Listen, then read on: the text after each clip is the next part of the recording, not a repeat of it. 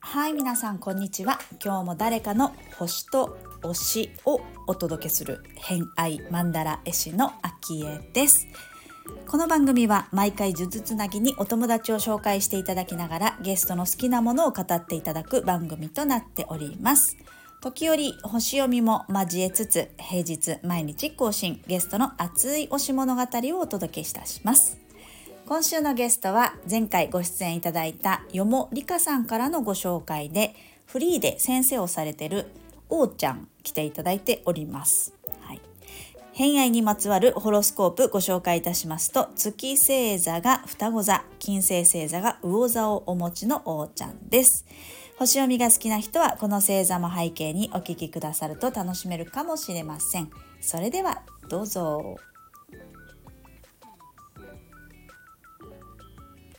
はい。では、えっ、と、今日から新しいゲスト来ていただいておりまして、えっ、と、前回前に出ていただいた、えっ、と、札幌で占いをされているリカさんからのご紹介で、おーちゃん来ていただいております。よろしくお願いいたします。あよろしくお願いします。はい。じゃあ、簡単でいいので自己紹介お願いします。はい、えっ、と、今は何もやっておりません。のんびり過ごしております。寒いなと思って毎日過ごしてます。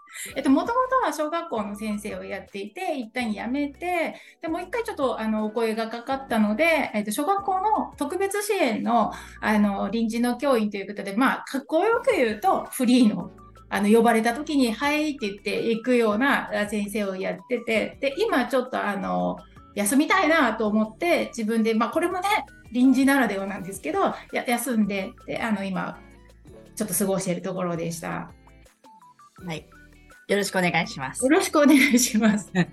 確かにでもフリーっていうと、自分でね、こう、休みを休もうと思ったら休めるし、うんそこのこうストレスっていうか、そこは低いかもしれないですね。そうですね。なんかこう、うん未来英語そこに何年もっていうストレスはないですね。うんでも逆にその毎年次どこっていう、あの、ええ、次どこだねんって、3 1 月ぐらいからそわそわするっていうのはね、もちろんそのあ反面あるので。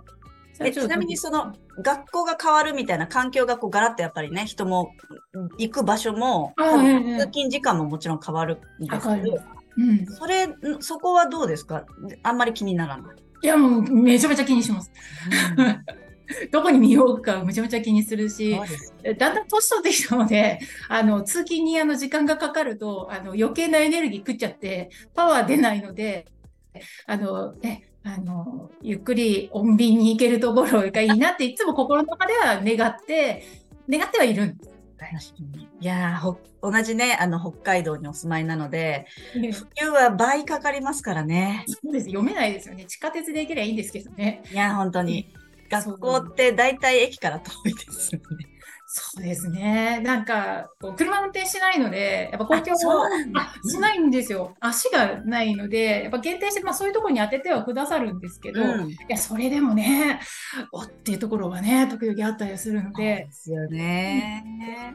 食べ、ね、びっくりしますね。そうね。確かにそうですね。まあ、確かに。環境が変わる。なんか環境が変わる方が喜びなのかなって思ったんですよ。そういう人もいるじゃないですか。あんまりいいところにずっといるのが苦手っていう人も。あ、でもそれはね、なくはないと思います、自分の中でも。うん、ずーっと、あまあでも居心地ないところはずっとやっぱりね、楽なんでいたいし、とは思うしか、あの、のね、なやることわかるし、慣れてるしと思うんですけど、どこかで、やっぱり、ずーっと同じところっていうのは、ちょっと性には合わないかもしれないですね。あの、持ち家を持てないタイプだと思いますね。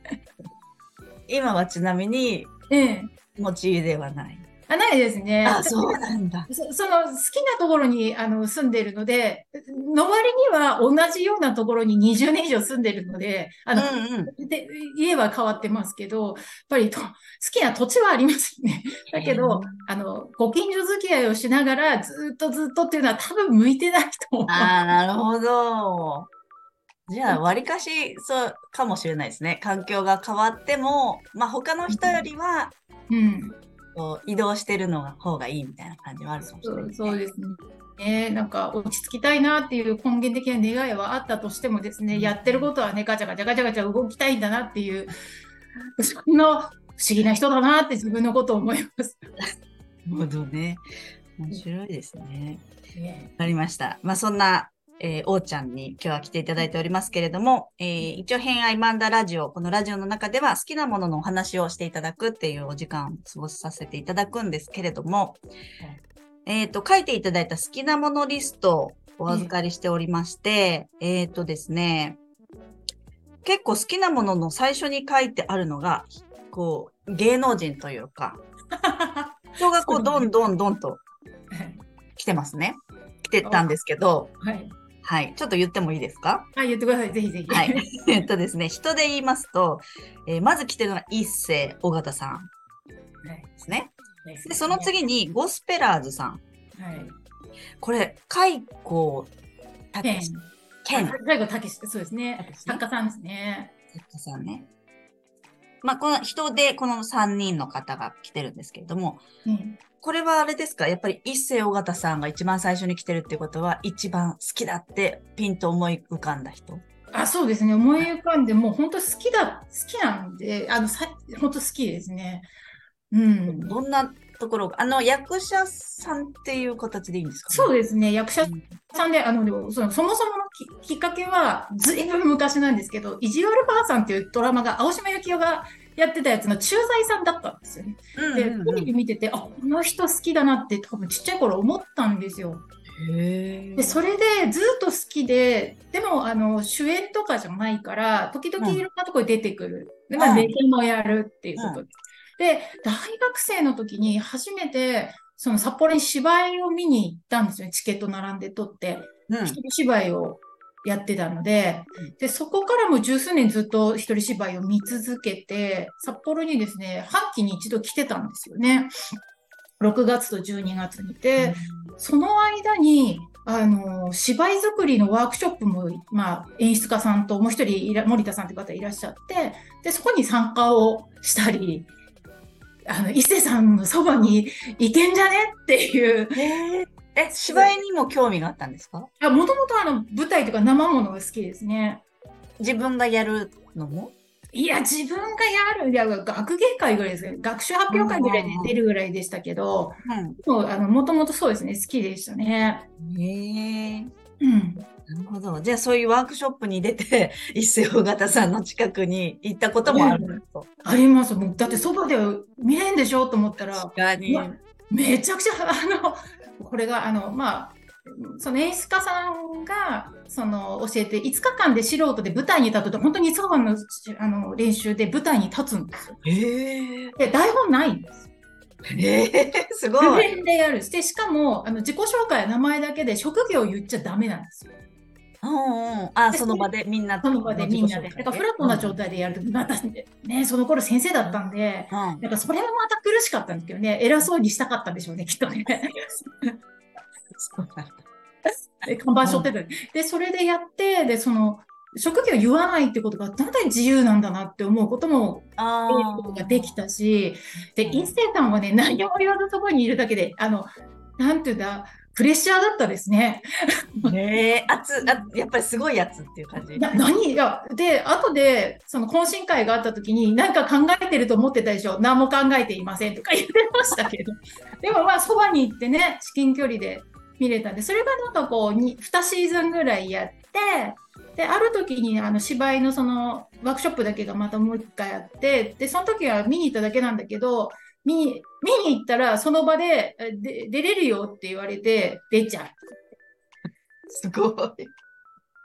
えなんか、だから、もうそもそも一星さんの顔を見に行ったのに、みたいな。でいや、好きなんですよ。もう一人芝居も素晴らしいですからね。素晴らしいんですね。らしいですよ。台所のあのね、三角コーナーから水を垂らさないようにしてゴミ箱に捨てるっていうその演技とかがですね、またリアルで、ね、でそういうのやそういう感じで好きです。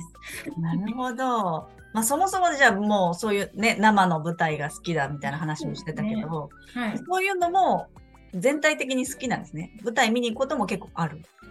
舞台は今札幌の劇団も稲田組さんも好きだしご多分に漏れずそのナックスさんも好きだし、うんうん、やっぱり生が一番それも好きですね。あの普通の芝居が。うん。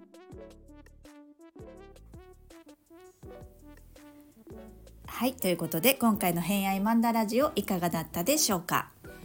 あの一世尾形さんが好きすぎて演劇を始めるというね近くで見れるならばということで。でもなかなかねそう自分の好きになった人の近くで見れるそして学べるっていうのはすごい経験でしかも行動力があるなっていう感じがすごいしましたね。うん、一世尾形さんといえば私あの直近で記憶に新しいのはあの NHK の大河ドラマ「どうする家康」で最初の頃の方にあのーおじいちゃん役で出てましたよね。ちょっとねネットで見ると鳥居忠義役でしたね。あの時々何言ってるかわからないっていうすごくコミカルでいいフックになっていた役を演じられていたなっていうのがすごく記憶に新しいですね。あとはホームページを見てみるとあのー一言書いてあるのが「気がつけば量より質の時代に入ってました」っていうこと書いてあってうまいこと言うなと思って、うん、でもすごくあのこう重ねてただただこう演技とかね一人芝居とかもされてると思うんですけど重ねていった先にあの今がやっぱりあるなっていう感じなのとうんそのやっぱり細かい演技がすごく多いんだろうなっていう印象はありますね。私も結構好きなんですよ一世尾形さん。うんね、そんなあの王ちゃんのお話でしたけれどもまた明日はですねえー、とゴスペラーズさんのお話とあと北海道ならではですねオフィス Q の話ですね。オフィス Q が分かる人いますかね？いますかねっていうか、ま、あの要は「水曜どうでしょう」とか分かりやすく言うとね「水曜どうでしょう」とか大泉洋さんとかね、まあ、その辺のお話から、まあ、オフィス Q も大好きだって好きすぎてリストに入ってなかったんですけど、まあ、そんな話を、えー明日はしてくださってるので楽しみにしていただければと思います。ということで本日もお聴きくださりありがとうございました。今日も良い一日をお過ごしください。偏愛マンダラ絵師の秋江でした。ではまた。